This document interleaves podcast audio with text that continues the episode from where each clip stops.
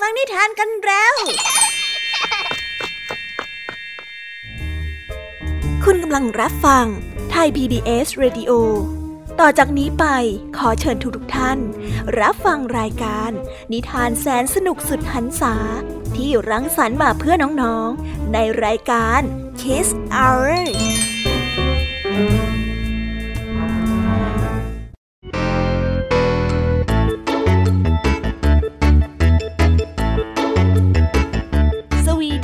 ดีน้องๆชาวรายการ Kiss Hour ทุกๆคนนะคะ วันนี้พี่แยมมี่กับผองเพื่อน ก็ได้เตรียมนิทานสนุกๆมาเล่าให้กับน้องๆได้ฟัง เพื่อเปิดจินตนาการ แล้วก็ตะลุยไปกับโลกแห่งนิทานนั่นเอง น้องๆอยากจะรู้กันแล้วหรือยังคะ ว่าวันนี้พี่แยมมี่และผองเพื่อนได้เตรียมนิทานเรื่องอะไรมาฝากน้องๆกันบ้าง เอาละค่ะ เราไปเริ่มต้นกันที่นิทานของคุณครูไหว วันนี้นะคะ คุณครูไหวได้จัดเตรียมนิทานทั้งสองเรื่องมาฝากพวกเรากันค่ะ ในนิทานเรื่องแรกของคุณครูไหว มีชื่อเรื่องว่า ลิงแก่กับลิงหนุ่ม ต่อกันด้วยเรื่อง กากับนกเขาแมวส่วนนิทานของทั้งสองเรื่องนี้จะเป็นอย่างไร และจะสนุกสนานมากแค่ไหน น้องๆต้องรอติดตามรับฟังกันในช่องของคุณครูไหวใจดีกันนะคะ วันนี้นะคะนิทานของพี่แยมมี่ได้จัดเตรียมมาฝากถึง 3 เรื่อง3รสด้วยกัน และในนิทานเรื่องแรกที่พี่แยมมี่ได้จัดเตรียมมาฝากน้องๆนนั้น มีชื่อเรื่องว่า ผีเหงา ต่อกันในนิทานเรื่องที่สองที่มีชื่อเรื่องว่า นิทานของปลา และในนิทานเรื่องที่สามมีชื่อเรื่องว่าไรโง่ ส่วนเรื่องราวของนิทานทั้งสามเรื่องนี้จะเป็นอย่างไรและจะสนุกสนานสู้คุณครูไหวได้ไหมนั้น น้องๆต้องรอติดตามรับฟังกันในช่วงของพี่ยามีเล่าให้ฟังกันนะคะ นิทานสุภาษิตของเราในวันนี้ เจ้าแดงเจ้าจ้อยและเจ้าสิงก็มารวมตัวกันค่ะ เพราะว่าเจ้าจ้อยของเราได้เก็บสเก็ตดาวตกจากเมื่อวานได้ เลยได้นำมาอวดเจ้าแดงกับเจ้าสิง เรื่องราววุ่นๆเลยได้เกิดขึ้น แต่สำหรับวันนี้เจ้าจ้อยของเราก็ได้เตรียมสำนวนไทยมาฝากพวกเรากันอีกเช่นเคยนะคะ ไม่ลืมอย่างแน่นอน ซึ่งในวันนี้เจ้าจ้อยได้เตรียมสำนวนที่ว่าเพชรน้ำหนึ่งมาฝากกัน ส่วนเรื่องราวและความหมายของคำคำนี้จะเป็นอย่างไร น้องๆอย่าลืมติดตามรับฟังนิทานสุภาษิตจากเจ้าจ้อยเจ้าแดงเจ้าสิงในวันนี้กันนะคะ นิทานของพี่เด็กดีในวันนี้ก็ได้จัดเตรียมนิทานมาฝากน้องๆกันอีกเช่นเคยในช่วงท้ายรายการค่ะ และในวันนี้นะคะ พี่เด็กดีได้เตรียมนิทานเรื่องโชกระเชอมาฝากกันค่ะ ส่วนเรื่องราวของนิทานเรื่องนี้จะเป็นอย่างไร จะสนุกสนานมากแค่ไหน น้องๆห้ามพลาดเด็ดขาดเลยนะคะในช่วงท้ายรายการกับพี่เด็กดีของเราค่ะ โอ้โห เป็นยังไงกันบ้างล่ะคะ แค่ได้ยินแค่ชื่อเรื่องนิทานก็น่าสนุกแล้วใช่ไหมล่ะคะเด็กๆ พี่ยามีก็ตื่นเต้นอยากจะฟังนิทานที่น้องๆ รอฟังอยู่ไม่ไหวแล้วล่ะค่ะ งั้นเอาเป็นว่าเราไปฟังนิทานทั้งหมดเลยดีกว่าไหมคะ งั้นถ้าน้องๆ พร้อมกันแล้ว เราไปพร้อมกันเลยดีกว่านะคะสามสองหนึ่งไปกันเลย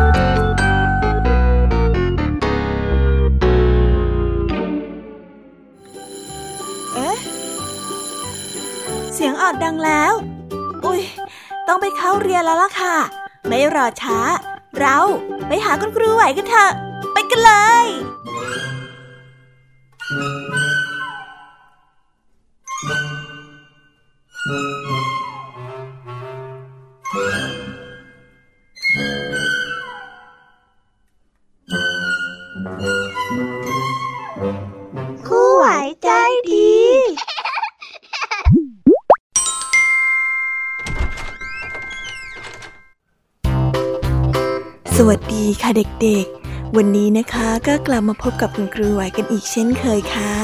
และแน่นอนนะคะ ว่ามาพบกับคุณครูไหวแบบนี้ ก็ต้องมาพบกับนิทานที่แสนสนุกด้วยกันถึงสองเรื่อง และในวันนี้คุณครูไหวได้จัดเตรียมนิทานที่แฝงไปด้วยแง่คิดคติสอนใจมาฝากเด็กๆกันค่ะ และในนิทานเรื่องแรก ที่คุณครูไหวได้จัดเตรียมมาฝากกันนั้น มีชื่อเรื่องว่า ลิงแก่กับลิงหนุ่ม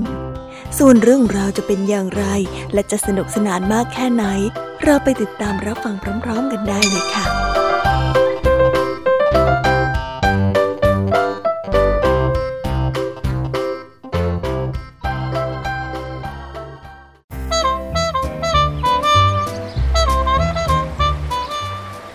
ตัวหนึ่งได้วิ่งฝ่าสายฝนมาถึงซอกผาแห่งหนึ่ง ซึ่งมีลิงหนุ่มน้อยนั่งหลบฝนอยู่อย่างสบายอารมณ์ ลิงแก่คิดจะแย่งที่นั่งของลิงหนุ่มตัวนั้นมาเป็นของตน ก็ได้ออกอุบายขึ้นว่า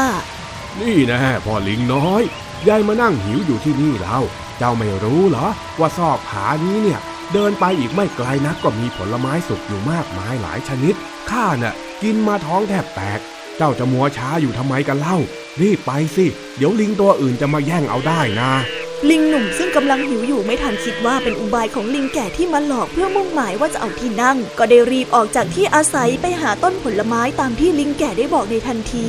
แต่ครั้นไปถึงที่ดังกล่าวนั้น ก็ไม่พบต้นไม้ดังที่ว่าจึงกลับมาที่เก่าและพบว่าที่ที่มันเคยนั่งอยู่เมื่อสักครู่นี้ ลิงแก่ได้ขึ้นไปนั่งแทนแล้วราวกับเป็นที่ของตนเอง ลิงหนุ่มก็ได้รู้ทันทีว่าตัวเองนั้นเสียรู้ลิงแก่เสียแล้ว มันได้เจ็บใจเป็นอย่างมาก แต่ก็ทำอะไรไม่ได้ นอกจากพูดเป็นเชิงผู้ใหญ่หลอกเด็ก ลิงแก่แม้จะรู้ว่าตัวเองนั้นเป็นฝ่ายผิด แต่ก็หาได้ลดราวาสอกไม่ กลับพูดว่า ธรรมดาลิงที่เกิดในป่าด้วยกัน ไม่ว่าจะลิงแก่หรือลิงหนุ่มก็ย่อมเชื่อใจกันไม่ได้อยู่แล้ว แต่เจ้าเนี่ยกลับเชื่อคำพูดของข้าอย่างง่ายดายน่าขำซะจริง และผู้ที่โง่อย่างเจ้าเนี่ยก็ไม่ควรที่จะได้อยู่ในที่สบายแบบนี้ ฉะนั้นพวกเจ้าไปนอนที่ไหนก็ไปเถอะ ตรงนี้เนี่ยข้าขอละกันนะ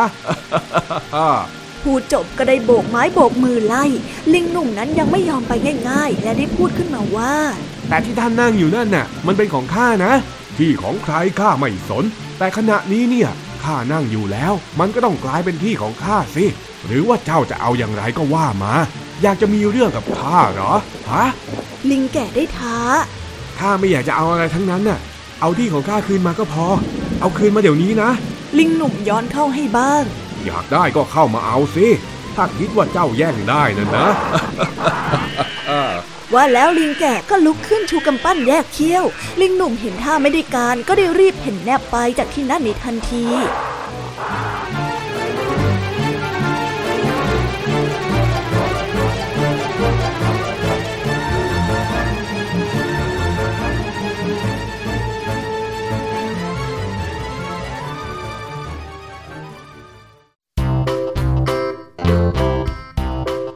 และก็จบกันไปเป็นที่เรียบร้อยแล้วนะคะสำหรับนิทานในเรื่องแรกของคุณครูไหว เป็นไงกันบ้างคะเด็กๆ สนุกกันหรือเปล่าคะถ้าเด็กๆสนุกกันแบบนี้เนี่ยงั้นเราไปต่อกันในนิทานเรื่องที่สองของคุณครูไหวกันต่อเลยนะ ในนิทานเรื่องที่สองของคุณครูไหว คุณครูไหวขอเสนอนิทานเรื่อง กากับนกเขาส่วนเรื่องราวจะเป็นอย่างไร เราไปติดตามรับฟังกันในนิทานเรื่องนี้พร้อม ๆ กันเลยค่ะ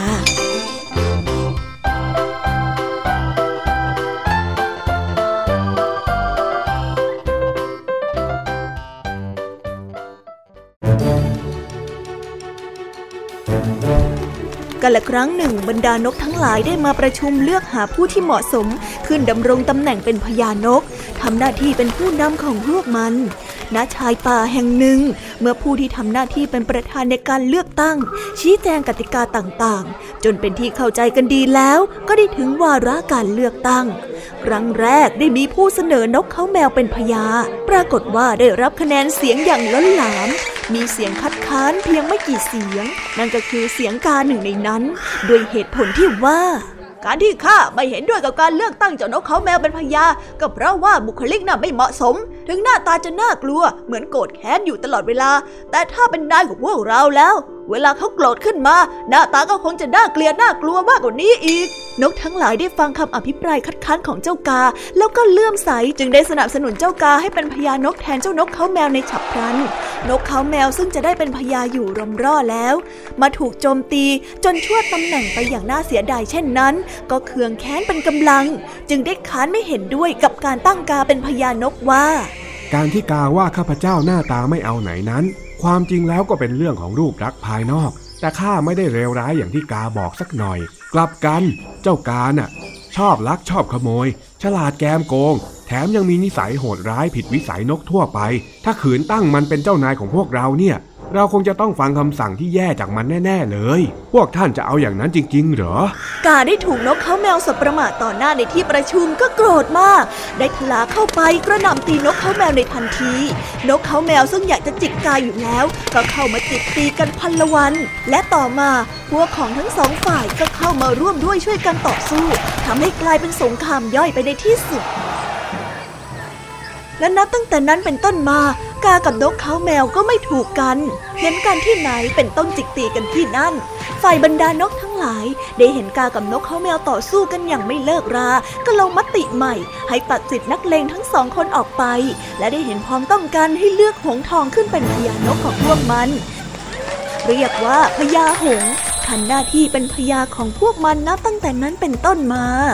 นิทานเรื่องนี้จึงได้สอนให้เรารู้ว่า การแก่งแย่งลาบยศกันโดยที่ไม่ถูกต้องทำนองกรองธรรมผลสุดท้ายก็ต้องพลาดจากยศนั้นอย่างสิ้นเชิง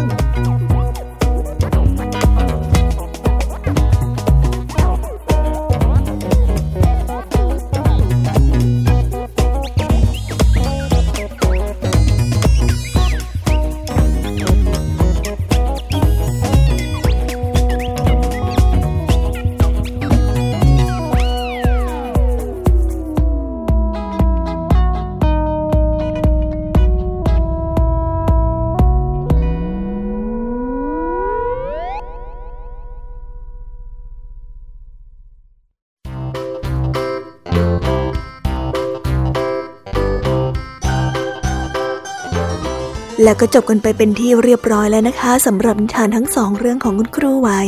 เป็นยังไงกันบ้างล่ะคะเด็กๆ วันนี้เนี่ยสนุกจุใจกันหรือเปล่าเอ่ยมีเด็กๆหลายคนเลยนะคะที่ยังไม่จุใจกัน งั้นเราไปต่อกันในนิทานช่วงต่อไปกันเลยดีกว่าไหมคะเอาละค่ะ งั้นเราไปต่อกันในนิทานช่วงต่อไปกับช่วงพี่ยามีเล่าให้ฟังกันเลยนะคะ แต่สำหรับตอนนี้เนี่ย เวลาของคุณครูไหวก็ได้หมดลงไปแล้ว งั้นครูไหวต้องขอตัวลากันไปก่อนแล้วนะคะ สวัสดีค่ะ บ๊ายบาย และพบกันใหม่นะคะเด็กๆ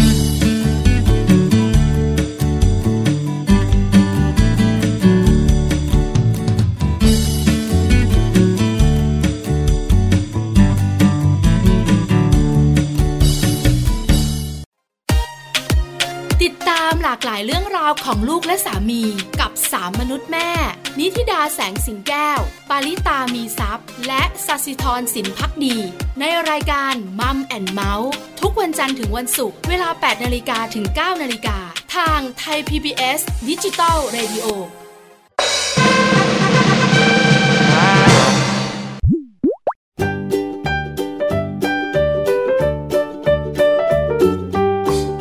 สวีดัสสวัสดีค่ะ น้อง ๆ ที่น่ารักทุกๆคนของพี่แยมมี่นะคะ ก็เปิดรายการมาพร้อมกับเสียงอันสดใสของพี่ยมมี่กันอีกแล้ว และวันนี้ค่ะนิทานเรื่องแรกที่พี่ยมมี่ได้จัดเตรียมมาฝากน้องๆนนั้น มีชื่อเรื่องว่า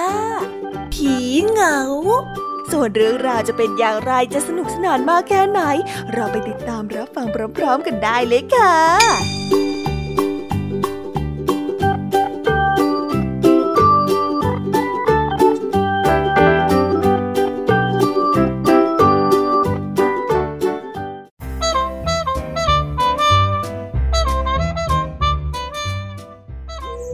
โบนั้นเป็นผีวัยรุ่นขี้เล่น อาศัยอยู่ในบ้านหลังหนึ่ง โบชอบเล่นสนุกเฮฮาอยากมีเพื่อนฝูงเยอะแยะ แต่โบก็ต้องอยู่เพียงลำพังอย่างหงอยเหงา เพราะว่าใครๆก็หวาดกลัวเขา บางที โบเห็นว่าคนในบ้านนั้นจับกลุ่มคุยกันอย่างสนุกสนาน โบอยากจะร่วมวงพูดคุยกับเขาบ้าง พอปรากฏตัวขึ้นมา พวกเขาทุกคนก็ได้วีดร้องกรีดกราดตกใจกับหัวกะโหลกตาโบ และซี่โครงขาวๆกวัดแกว่งอยู่ตรงหน้า ต่างพากันวิ่งหนีกระเจิดกระเจิงไปคนละทิศคนละทาง โบนั้นได้แต่ถอนหายใจอย่างเงียบๆโอ้ยเหงาจังเลยทำไมไม่มีใครมาเล่นเป็นเพื่อนกับเราเลยเนี่ย เราอยู่แบบนี้เนี่ยชักจะเหงาไม่ไหวแล้วนะโบได้กร่ำกรวญอยู่ตามลำพัง โบนั้นพยายามปรากฏร่างให้คนเห็นบ่อยครั้ง หวังว่าจะให้สมาชิกในบ้านนั้นคุ้นหน้าคุ้นตาเจ้าผีหล่อๆอย่างเขาบ้าง และอาจจะมีใครสักคนที่ใจกล้าไม่กลัวผียอมเป็นมิตรกับเขาบ้าง แต่โบนั้นกลับผิดหวังหนักขึ้นไปอีก เพราะทุกคนยิ่งหวาดกลัวเขามากไปกว่าเดิม กลัวจนสุดขีด และได้ขนย้ายข้าวของพากันอพยพออกจากบ้านไป บ้านที่โบอยู่จึงเป็นที่เรื่องลือกันว่าเป็นบ้านผีสิง ไม่มีใครกล้าเข้ามาอยู่อีกเลย บ้านหลังนี้ถูกทิ้งร้างอยู่เป็นเวลานาน โบเหงามาก และวันหนึ่งครอบครัวใหม่ก็อพยพเข้ามาอยู่ในบ้าน เป็นครอบครัวเล็กๆ มีพ่อแม่ลูกน้อย โบวุ่นวายใจไม่รู้ว่าจะทำอย่างไรดี อยากจะมีเพื่อนแต่ก็ไม่อยากทำให้ครอบครัวใหม่ตื่นตกใจ จนต้องหนีไปอีก เขาจึงหลบซ่อนตัวอยู่บนเพดานในตอนกลางวัน และจะออกมาจากที่ซ่อนในยามค่ำคืน ที่ทุกคนนั้นหลับกันไปหมดแล้ว โบก็ยังไม่หายเหงา แม้จะมีเพื่อนมาอยู่ใกล้ๆกับเขา กลางดึกคืนหนึ่ง เขาย่องกลิบเข้าไปในห้องนอน ขณะที่เด็กชายตัวเล็กๆ ก็ตื่นขึ้นมา หนูน้อยได้ลุกขึ้นมานั่งเบิกตาโต จ้องมองดูโบอย่างประหลาดใจสวัสดีจ้าหนูน้อย โบได้ทักทายยิ้มกว้าง เห็นฟันครบทุกซี่ เด็กน้อยชอบใจหัวเราะเอิกอักปรบมือแปะแปะ เขานั้นยังเด็กเกินกว่าที่จะรู้จักคำว่าผี ไม่รู้ด้วยซ้ำว่าผีคืออะไร ว้าว เจ้าเด็กนี่ไม่กลัวเราหรอกเหรอเนี่ย ดีจัง ถ้างั้น เราก็ได้เพื่อนเล่นใหม่แล้วละสิโบดีใจขยับเข้ามานั่งใกล้กับเตียงของเด็กน้อย โบกมือไปมา เด็กน้อยก็ยิ่งหัวเราะชอบใจ ในการกระทำของโบ ไม่มีท่าทีว่าจะกลัวเลย ในที่สุดโบก็ได้พบเพื่อนที่ชอบเขา และไม่กลัวเขาเหมือนคนอื่นๆ โบได้เบิกบานสำราญใจ เขานั้นไม่ใช่ผีที่งอยเงาอีกต่อไปแล้ว เพราะว่าตอนนี้เขามีเพื่อนเล่นเป็นเด็กน้อยน่ารักคนหนึ่ง Oh!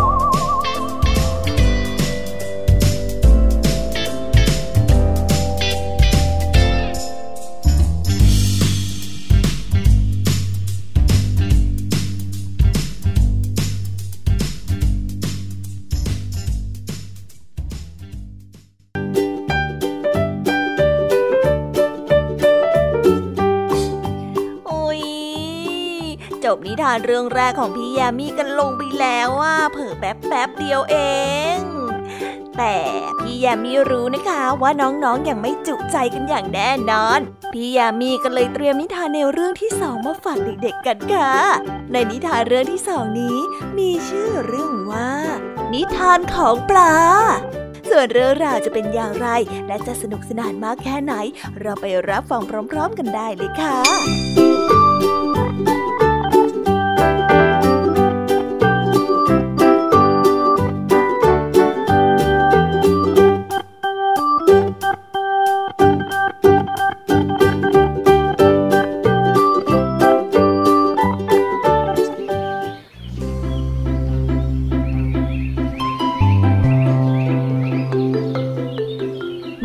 น้ำที่สวยงามอยู่แห่งหนึ่ง เป็นสระใหญ่ น้ำใสสะอาด ยามกลางวันน้ำในสระนั้นได้รับแสงแดดอบอุ่น ส่วนกลางคืน แสงจันทร์ก็ส่องสว่าง ดอกบัวสีขาว สีชมพู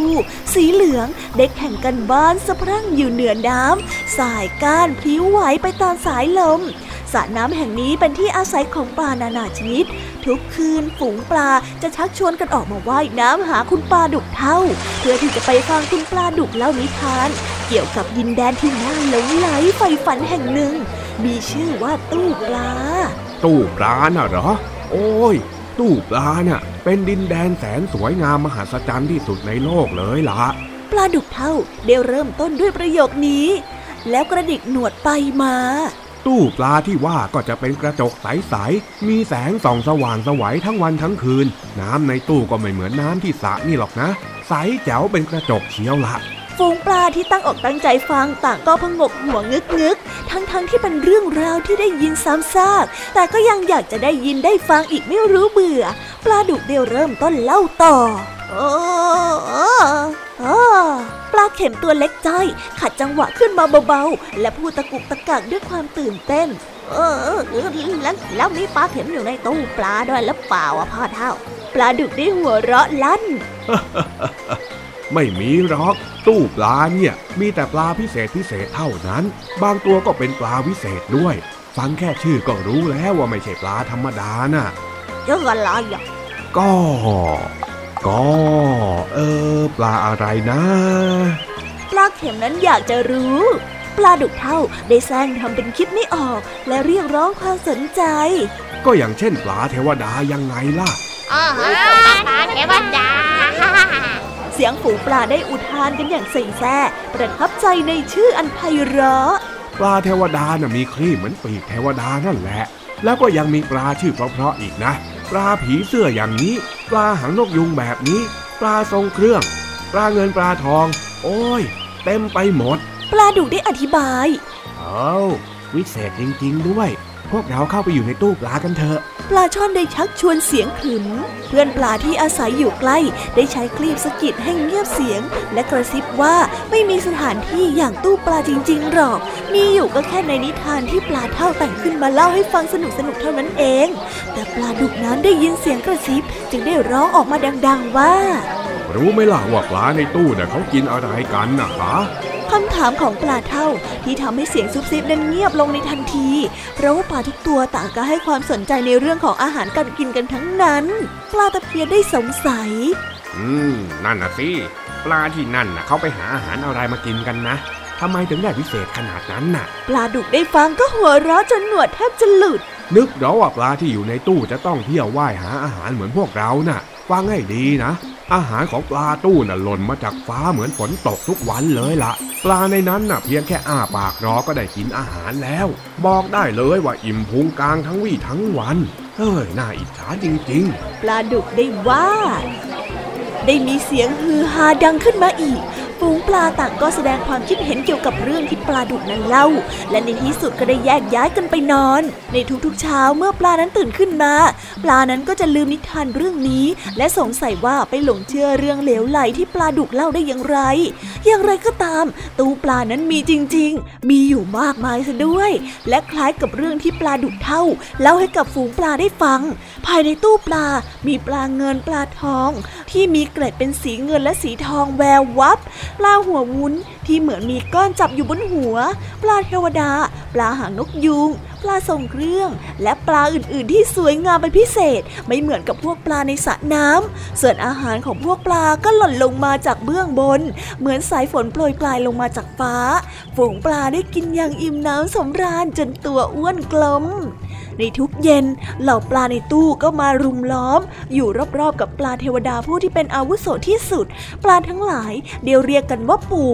ปู่มีนิทานตื่นเต้นมาเล่าให้ฟัง มาฟังนิทานกันเร็วแล้วก็ช่วยนึกภาพตามด้วยนะณดินแดนอันไกลโพ้นมีสระอยู่แห่งหนึ่ง สวยงามมาก ระน้ำนั้นน่ะใหญ่กว่าตู้ปลาของเราไม่รู้จะกี่ร้อยกี่พันเท่า มีแดดส่องตลอดทั้งวัน แล้วมีแสงจันทร์ส่องสายเวลากลางคืน ดอกบัวบานหลากหลายสีสะพรั่งอยู่เหนือน้ำนึกไปแล้วเนี่ย เป็นสถานที่ที่วิเศษมากเลยเชียวละปู่ได้ชักชวนปลาทั้งหลาย มีปลาหางนกยุงอยู่ที่นั่นบ้างหรือเปล่าอะ ปลาหางนกยุงตัวน้อยได้ร้องถามขึ้น อยากจะไปอยู่ในสระน้ำปู่ได้หัวเราะ ไม่มีหรอกเจ้าหนูน้อย ที่สระน้ำน่ะมีแต่ปลาตัวใหญ่ๆ อย่างเช่น พวกปลาดุก ปลาช่อน ปลาตะเพียน แล้วก็ปลาอื่นๆยังไงล่ะ แถมนี่นั่นน่ะ ยังมีอาหารในว่ายหาตลอดทั้งวันไม่ต้องมาคอยอ้าปากรอกินเหมือนพวกเราด้วยนะ ปู่ได้บรรยายถึงความสวยงาม และความน่ารื่นรมของสระน้ำอีกยืดยาว เหล่าปลาในตู้ทั้งหลายก็เคลิบเคลิ้มตาม และกลับไปนอนอย่างมีความสุข ได้ฝันถึงสระน้ำที่สวยงามแห่งนั้น มีแต่เพียงปลาหางนกยุงตัวเดียว ที่ตื่นเต้นจนนอนไม่หลับ เจ้าปลาน้อยอยากจะไปอยู่ในสระน้ำมาก ปลาหางนกยุงยังตัวเล็กเกินกว่าที่จะมีความคิดเหมือนปลาตัวอื่นๆว่าสระน้ำมีปลาเทวดาเล่าให้ฟังไม่ได้มีจริง เพียงแค่เป็นนิทานที่ปลาเทวดาแต่งขึ้นมาเล่าให้กับปลาในตู้ได้ฟังอย่างสนุกสนุกเท่านั้นเอง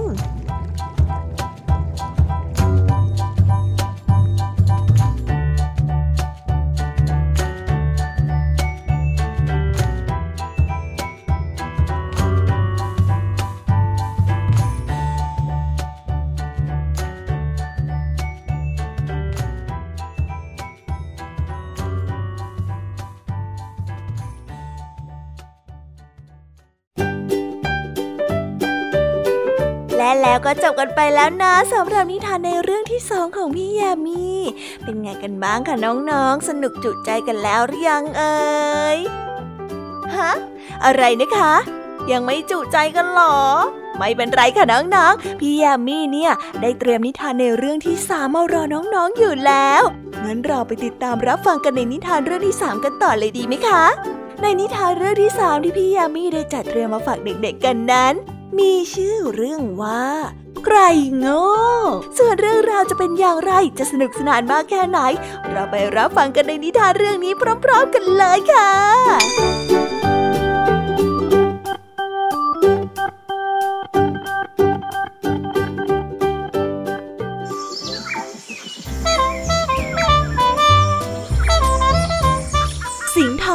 เป็นสิงโตหนุ่มอาศัยอยู่ในป่ากว้าง สิงทองรักดวงตะวันมาก ในทุกๆเช้าเขาก็จะรีบตื่นขึ้นมา เพื่อมาเฝ้าดูดวงตะวันที่ค่อยๆโผล่ขึ้นมาจากท้องฟ้าทางด้านตะวันออก แล้วเขาก็จะนอนเกลือกกิ้งไปบนพื้นหญ้า ได้อาบแสงแดดยามเช้าอันอบอุ่น ตอนกลางวันแดดจ้า สิงโตอื่นๆ ก็จะเลี่ยงและหลบเข้าไปนอนที่ใต้ร่มไม้ เพื่อให้ร่มไม้นั้นบดบัง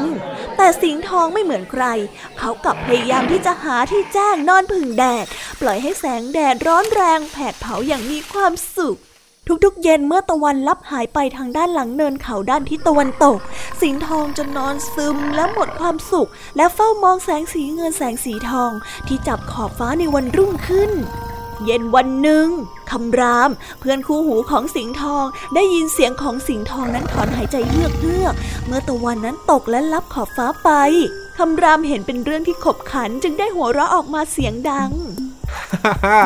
เฮ้อนี่สิงโตทอง นายจะทำอย่างไงถ้าหากว่าพระอาทิตย์จากไปเลยแล้วไม่กลับมาหานายอีกนะ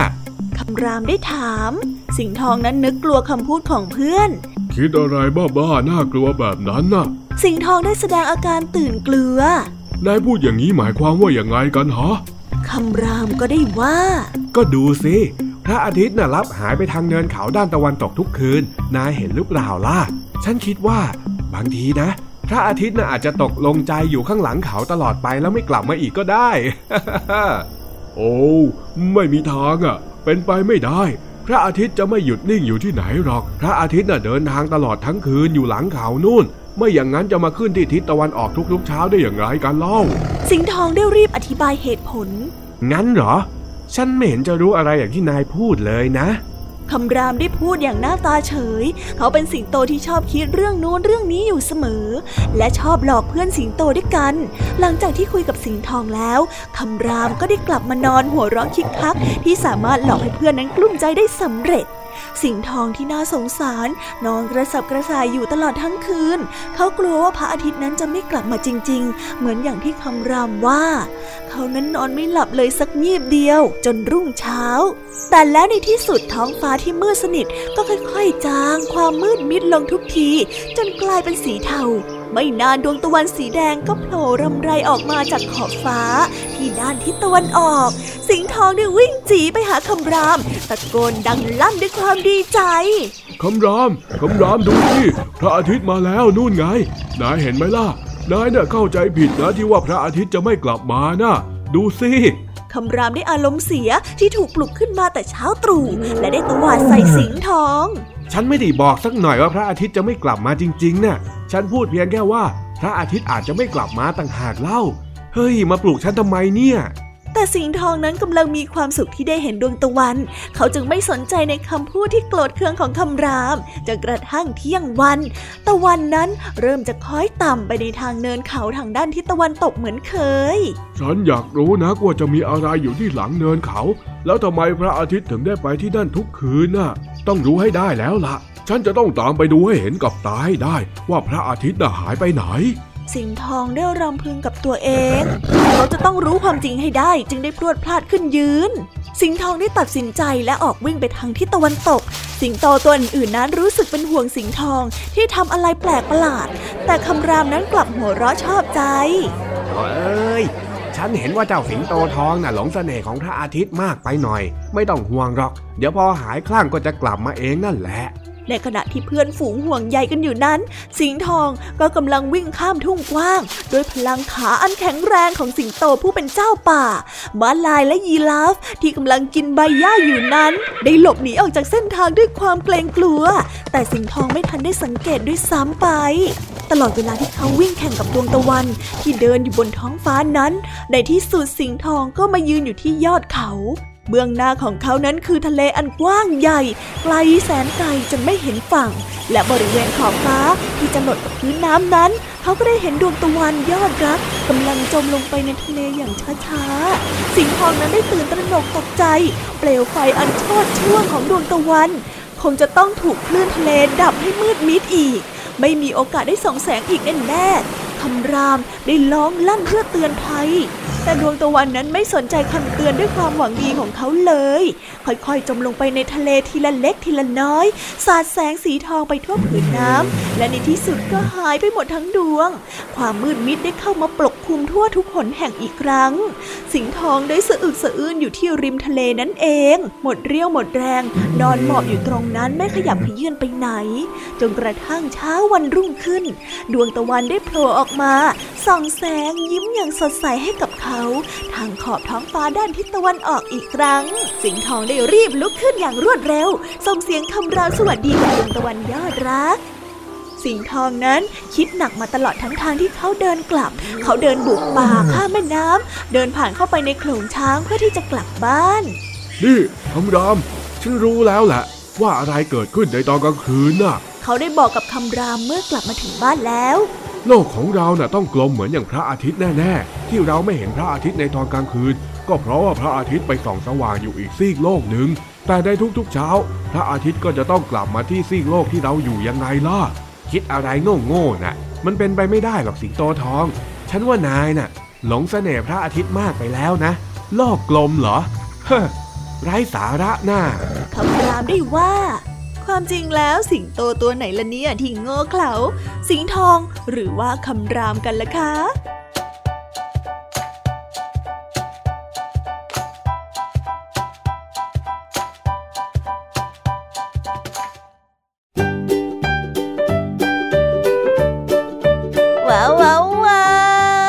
บกันไปเป็นที่เรียบร้อยแล้วนะคะสำหรับนิทานทั้ง 3 เรื่อง3รสของพี่ยามีเป็นไงกันบ้างคะเด็กๆ ได้ข้อคิดหรือว่าคติสอนใจอะไรกันไปบ้าง อย่าลืมนำไปเล่าให้กับเพื่อนๆที่โรงเรียนได้รับฟังกันด้วยนะคะ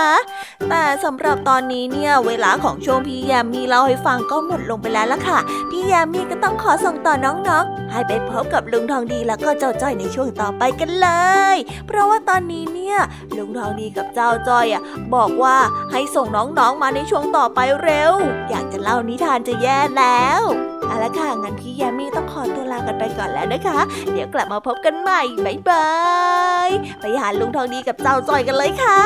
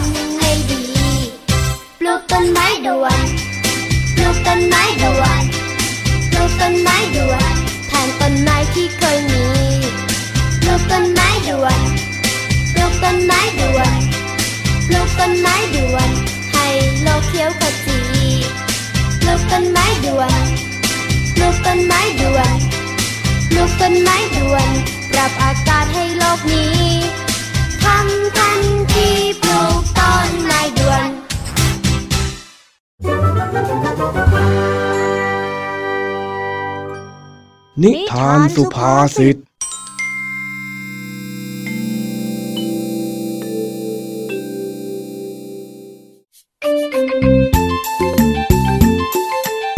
ันนี้เจ้าจอยได้นำสเก็ตดาวตกที่เพิ่งเก็บได้เมื่อเช้า ไปอวดเจ้าแดงและเจ้าสิงหลังจากที่ได้เล่าให้เพื่อนฟังแล้วว่าสิ่งนี้คืออะไร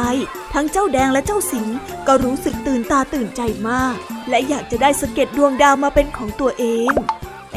ล่ะ ที่มาของเจ้าสะเก็ดดาวของข้าเนี่ยสุดยอดไปเลยใช่ไหมล่ะอ๋อสุดยอดไปเลยดูสิมันไม่เหมือนก้อนหินที่ข้าเคยเห็นมาก่อนเลยอะเอ็งโชคดีจังเลยไอ้จ้อยโชคดีที่เอ็งมาเจอเจ้าสิ่งนี้มา ตอนแรกอะนะข้าก็ไม่คิดว่าข้าโชคดีหรอกนึกว่าโดนผีกระสือหลอกซะแล้ว แต่ดีนะที่ลุงทองดีเตือนสติข้าไว้ก่อนน่ะ ถ้าไม่เดินไปดูที่ท้ายสวนก็คงไม่เจอเจ้าสะเก็ดดาวตกนี้หรอกแล้วที่เอ็งบอกว่าช่วงนี้มีป รากฏการณ์ฝนดาวตกในระแวกนี้ ก็แสดงว่าอาจจะมีสเก็ตดาวตกอยู่จุดอื่นในหมู่บ้านของเราด้วยนะเซ่ก็อาจจะเป็นไปได้นะ แต่ว่าก็อาจจะเดายากหน่อย เพราะถ้าข้าไม่เห็นแสงเมื่อคืนข้าก็ไม่มีทางรู้เลยว่าเจ้านี่น่ะไปตกอยู่ตรงไหนอ๋ออย่างนี้นี่เองอะเออข้าอยากได้มั่งจังอะมันคงเท่น่าดูเลยนะแน่ใจ ข้าขอซื้อต่อสเก็ตดาวตกของเอ็งหน่อยสิข้าให้ห้าสิบบาทเลยอะเอ้ยถ้าเอ็งจะขายข้าขอซื้อด้วยข้าให้มากกว่าเจ้าแดงเลย เอาไป60บาทเลยนี่ไอ้เสงเอ็งจะมาแย่งข้าซื้อทำไมฮะเอ็งคิดว่า60บาทมันเยอะแล้วเหรอฮะงั้นข้าให้80เลยงั้นข้าให้ร้อยหนึ่งเลยฮึ่ม เยอะพอไหมเฮ้ยเฮ้ยเฮ้ยเฮ้ยจะจ่ายเท่าไรก็ไม่ขายทั้งนั้นนั่นแหละ จะสิบบาทร้อยหนึ่งหรือพันหนึ่งข้าก็ไม่สน เพราะว่าเจ้าสเก็ตดาวตกเนี่ยเปรียบเสมือนเพชรน้ำหนึ่งของข้าเลยล่ะ มันแพงกว่าเพชรเลยเหรอ โอ้ถ้ามันแพงขนาดนั้น พวกข้าคงไม่มีปัญญาจ่ายให้เองดอกเจ้าจ้อย ไม่ใช่ไม่ใช่ ที่ข้าพูดว่าเพชรน้ำหนึ่งเนี่ย มันเป็นสำนวนไทยที่หมายถึง เจ้าสเก็ตดาวตกเนี่ยมันเป็นสิ่งของที่ดีเป็นพิเศษ ยอดเยี่ยมสำหรับข้าตั้งหากเล่าข้าน่ะประมาณราคามันไม่ได้หรอกแต่มันก็แค่ก้อนหินที่สวยงามนี่นาไม่เห็นว่าจะมีมูลค่าอะไรมากมายขนาดนั้นเลยอะ ใช่ใช่ใช่ใช่ถ้าไม่บอกว่าเป็นสเก็ตดาวตก บางทีข้าก็อาจจะไม่สนใจมันก็ได้นะเนี่ย นี่พวกเองลืมวิชาดาราศาสตร์ที่ครูพลสอนมาแล้วเหรอเนี่ย ก็เฮ้อจำไม่ได้แล้วอะเอ็งรู้ไหมว่า วัตถุที่ดาวหางจากนอกโลกน่ะ ต้องใช้เวลาหลายสิบปี หรือว่าอาจจะหลายร้อยปีเลยนะ กว่าจะพุ่งมาถึงโลกของเราได้ อีกอย่างหนึ่งนะ ก่อนที่มันจะหดเหลือก้อนกระติดเดียวเนี่ย มันอาจจะเคยก้อนใหญ่เท่าบ้านของพวกเองมาก่อนก็ได้อ้าว แล้วทำไมมันถึงเหลือก้อนแค่นี้ล่ะ ก็เป็นเพราะว่าแรงเสียดสีนะสิ มันน่ะเสียดสีกับบรรยากาศของโลกเรา จนเกิดเป็นแสงประกายไฟที่ข้าเห็น แล้วนึกว่าเป็นผีกระสือยังไงเล่า อ๋อ ยิ่งฟังอย่างนี้แล้ว ก็ยิ่งรู้สึกว่าเจ้าสิ่งนี้มันเป็นเพชรน้ำหนึ่งจริงๆด้วยนั่นน่ะสิ ข้าก็เห็นด้วยกับเองนะข้าแหละภูมิใจกับมันเป็นที่สุดเลยล่ะเดี๋ยวพรุ่งเนี้ยข้าจะเอาไปให้ครูพลดู แล้วจะได้รู้อะไรอะไรๆเกี่ยวกับมันมากขึ้นไปอีกมาเดียวกันละ เดี๋ยวข้าเดินไปหาเจ้าสเก็ตดาวตกนี้บ้างดีกว่าเฮ้ยเฮ้ยข้าข้าไปด้วยสิข้าเองก็อยากจะเจอเพชรน้ำหนึ่งของข้าเหมือนกันนะรออะไรล่ะไปกันเลยสิรับรองว่าสเก็ตดาวตกของเราจะต้องเจ๋งกว่าของเจ้าจอยแน่ๆไปกันลุยเออ ไอสองคนนั้นมันจะไปหาแสงดาวตกตอนกลางวันเนี่ยนะขอให้เจอกันละกันนะเพชรน้ำหนึ่งเพชรน้ำหนึ่งเพชรน้ำหนึ่ง do.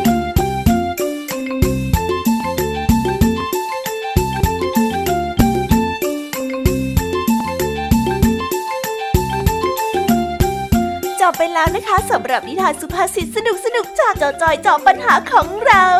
แต่เดี๋ยวก่อนนะคะน้องๆ อย่าเพิ่งรีบไปไหนนะคะ เรายังมีนิทานแสนสนุกจากน้องเด็กดีมารอน้องๆอยู่แล้ว ถ้าน้องๆพร้อมกันแล้ว เราไปฟังนิทานจากพี่เด็กดีกันเลยค่ะ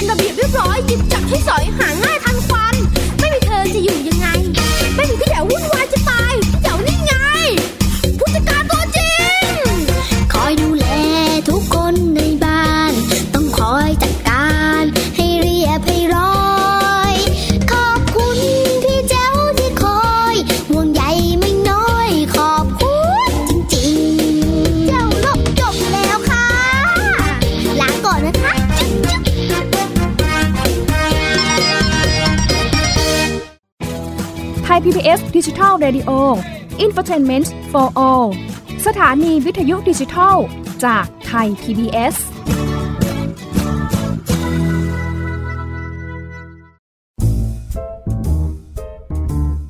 นิทานเด็กดี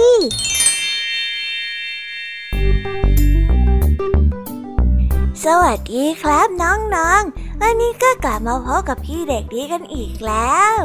และแน่นอนว่ามาพบกับพี่เด็กดีแบบนี้ ก็ต้องกลับมาพบกับนิทานที่แสนสนุกกันในช่วงท้ายรายการ และวันนี้นะครับ พี่เด็กดีก็ได้เตรียมนิทานเรื่อง ชอกระชามาฝากกัน ส่วนเรื่องราวจะเป็นอย่างไร ถ้าน้องๆอยากจะรู้กันแล้ว งั้นเราไปติดตามรับฟังกันได้เลยครับ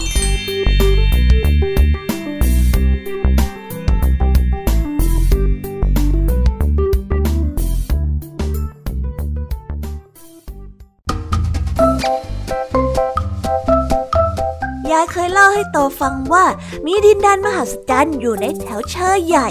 ในนั้นมีสวนสนุก มีกระดานลื่นที่ยาวมาก และคดเคี้ยวเป็นวงกลม มีสัตว์พูดได้ แล้วก็มีขนมมากมาย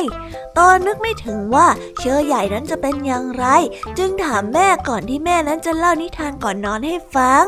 เชอก็แปลว่าต้นไม้ยังไงล่ะลูก แม่ได้บอก แล้วแม่เคยไปเที่ยวที่เชอใหญ่ที่ยายเล่าให้ฟังหรือเปล่าครับ เคยสิจ้าแม่ได้ตอบแบบยิ้มยิ้ม โอโตต้องทำยังไงครับ โตถึงจะได้ไปที่เชอใหญ่เหมือนแม่บ้าง แม่ได้บอกให้โตนั้นรับปากว่าจะเป็นเด็กดีและไม่คิดร้ายกับคนอื่น หากทำได้เมื่อไหร่ ก็จะมีนกยักษ์ที่มีเบาะอยู่ด้านหลัง บินมารับโตไปเที่ยว ตนั้นได้พยักหน้างึกงึกๆตั้งใจว่าจะต้องทำตามที่แม่บอกเพื่อที่จะได้ไปเที่ยวอย่างสมใจอยาก โตนั้นเป็นเด็กดี เชื่อฟังคุณพ่อคุณแม่ แล้วก็ไม่เคยที่จะเก็บเอาความโกรธใดๆมาเก็บเอาไว้ในใจ จนวันหนึ่งโตได้ฝันเห็นนกยักษ์ตามที่แม่เล่าทุกอย่าง เด็กชายดีใจมาก รีบปีนขึ้นไปนั่งบนหลังในทันที เจ้านกค่อยบินสูงขึ้นสูงขึ้น แล้วหายวับไปในกลิ่นเมฆเจ้านกพาโตมายังสถานที่แห่งหนึ่ง มีต้นไม้ใหญ่ตั้งตั้งงาดต้นไม้นั้นใหญ่มาก ใหญ่กว่าบ้านกว่าตึกใหญ่ๆซะอีก เจ้านกได้ใช้ปีกดันโตเข้าไปในโพรงนั้น พอโตได้มองเห็นด้านใน โตก็ต้องอ้าปากค้าง เพราะว่ามีของเล่นมากมายอย่างที่ยายเล่าจริงๆ มีลูกโป่งหลากหลายสีลอยเต็มไปหมด ตามทางนั้นมีขนมว่างเกลื่อน กระทั่งราวบันไดก็ยังเป็นช็อกโกแลต โตได้ใช้เวลาสนุกในบ้านเชอใหญ่นี้ จนได้เวลา เจ้านกยักษ์ก็ได้พาโตกลับไปส่งที่บ้าน โตได้ตื่นขึ้นมาอย่างมีความสุข ทีแรกโตคิดว่านี่เป็นความฝันธรรมดาธรรมดาแต่เมื่อลุกขึ้นเธอก็ได้รู้สึกว่ามีของบางอย่างที่กระเป๋ากางเกงโตนั้นล้วงออกมาดู ลูกกวาดที่โตเห็นในฝันนั่นเองโตตื่นเต้นมาก รีบวิ่งไปเล่าเหตุการณ์ที่เกิดขึ้นให้แม่ฟังโดยทันที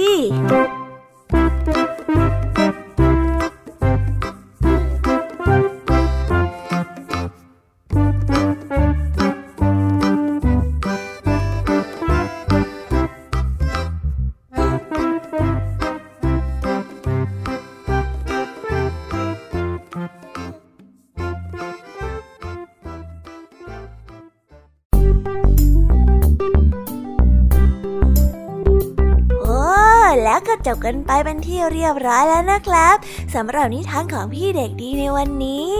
เป็นยังไงกันบ้างล่ะครับน้องๆ สนุกกันหรือเปล่าเอ่ยถ้าน้องๆสนุกกันแบบนี้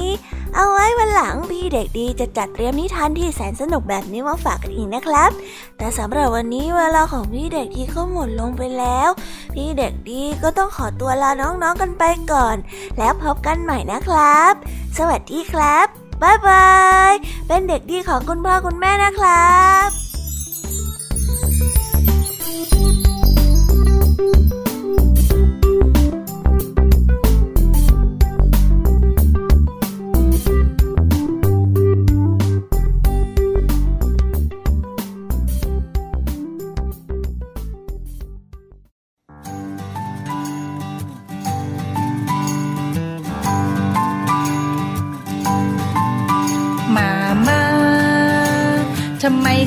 บึงบึงมันยอยักษ์เขียวใหญ่ หนูกลวยไปหมดแล้วป้าป้าทำไมทำนายนยนมันลอลิงคิงคอง หน้าหมอบไปหมดแล้ว แอบมองเงินกันแน่เลย อย่ามัวชอเฉยชอเฉยมาเกี่ยวก้อยกันดีกันนะป้าป้าตะโกนเสียงดังไม่ดีไม่ดีเดี๋ยวคอคนเจ็บ ต้องงอน้ำมะนาว มามา จานข้าวทวางแรงๆไม่ดีไม่ดีเดี๋ยวจอชานแต่เอาพรุ่งนี้ต้องไปโรงเรียนแต่เช้านอนหนูจะเข้านอนตั้งแต่หัวค่ำนอนกันนะ ดีกันนะ ดีกันนะ ดีกันนะ ดีกันนะ ดีกันนะ ดีกันนะ ดีกันนะ ดีกันนะ จุ๊บจุ๊บจุ๊บจุ๊บมามาทำไมทำนาบึงบึงมันยอยักษ์เขียวใหญ่ หนูกลวยไปหมดแล้วป้าป้าทำไมทำนายนยนมันลอลิงคิงคอง หน้าหมอบไปหมดแล้ว แอบมองเงินกันแน่เลย อย่ามัวชอเฉยชอเฉยมาเกี่ยวก้อยกัน ดีกันนะป้าป้าตะโกนเสียงดังไม่ดีไม่ดีเดี๋ยวคอคนเจ็บ ต้องงอน้ำมะนาวมามาจานข้าวทวางแรงๆไม่ดีไม่ดี เดี๋ยวจอชานแต่เอาพรุ่งนี้ต้องไปโรงเรียนแต่เช้านอนหนูจะเข้านอนตั้งแต่หัวค่ำนอนกันนะ ดีกันนะ ดีกันนะดี กันนะ ดีกันนะ ดีกันนะ ดีกันนะ ดีกันนะ ดีกันนะ จุ๊บจุ๊บ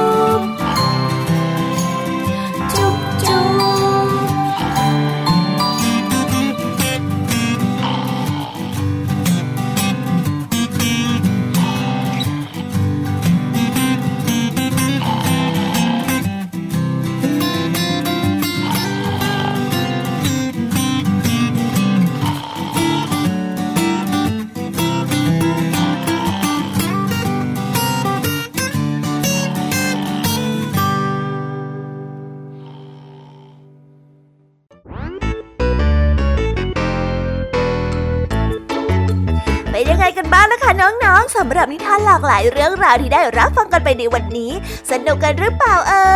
ยหลากหลายเรื่องราวที่ได้นำมาเนี่ย บางเรื่องก็ให้ข้อคิดสะกิดใจ บางเรื่องก็ให้ความสนุกสนานเพลิดเพลิน แล้วแต่ว่าน้องๆเนี่ยจะเห็นความสนุกสนานในแง่มุมไหนกันบ้าง ส่วนพี่ยามีแล้วก็พ่องเพื่อนเนี่ยก็มีหน้าที่ในการนำนิทานมาส่งตรงถึงน้องๆแค่นั้นเองล่ะค่ะ แล้ววันนี้นะคะ เราก็ฟังนิทานกันมาจนถึงเวลาที่กำลังจะหมดลงอีกแล้วอะหอย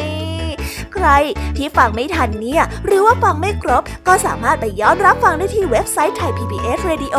หรือที่แอปพลิเคชันไทย PBS Radio ได้นะถึงเวลาที่จะต้องกล่าวคำลาแล้วล่ะค่ะ พี่ยามีต้องคิดถึงน้องๆอีกแน่เลย แต่ไม่ต้องห่วงนะคะน้องๆ พี่ยามีเนี่ยขอสัญญาเลยว่า จะกลับมาพบกันใหม่พร้อมกับนิทานที่แสนสนุกแบบนี้กันอีกแน่นอนค่ะน้องๆ อย่าลืมนำข้อคิดดีๆ ที่ได้จากการรับฟังนิทานที่แสนสนุกของคุณครูไหว พี่ยามีลุงทองดีแล้วก็เจ้าจ้อย และก็นิทานจากพี่เด็กดีในวันนี้ไปใช้กันด้วยนะคะเด็กๆ เอาไว้พบกันใหม่ในวันพรุ่งนี้นะสำหรับวันนี้พี่ยามีต้องขอตัวลากันไปก่อนแล้วล่ะค่ะ สวัสดีค่ะ บ๊ายบายนะคะนังนงและพบกันใหม่ค่ะ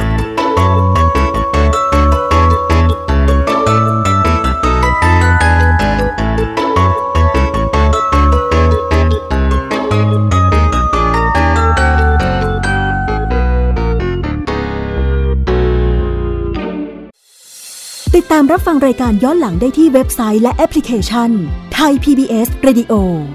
ไทย PBS ดิจิทัล Radio วิทยุข่าวสารสาระ เพื่อสาธารณะและสังคม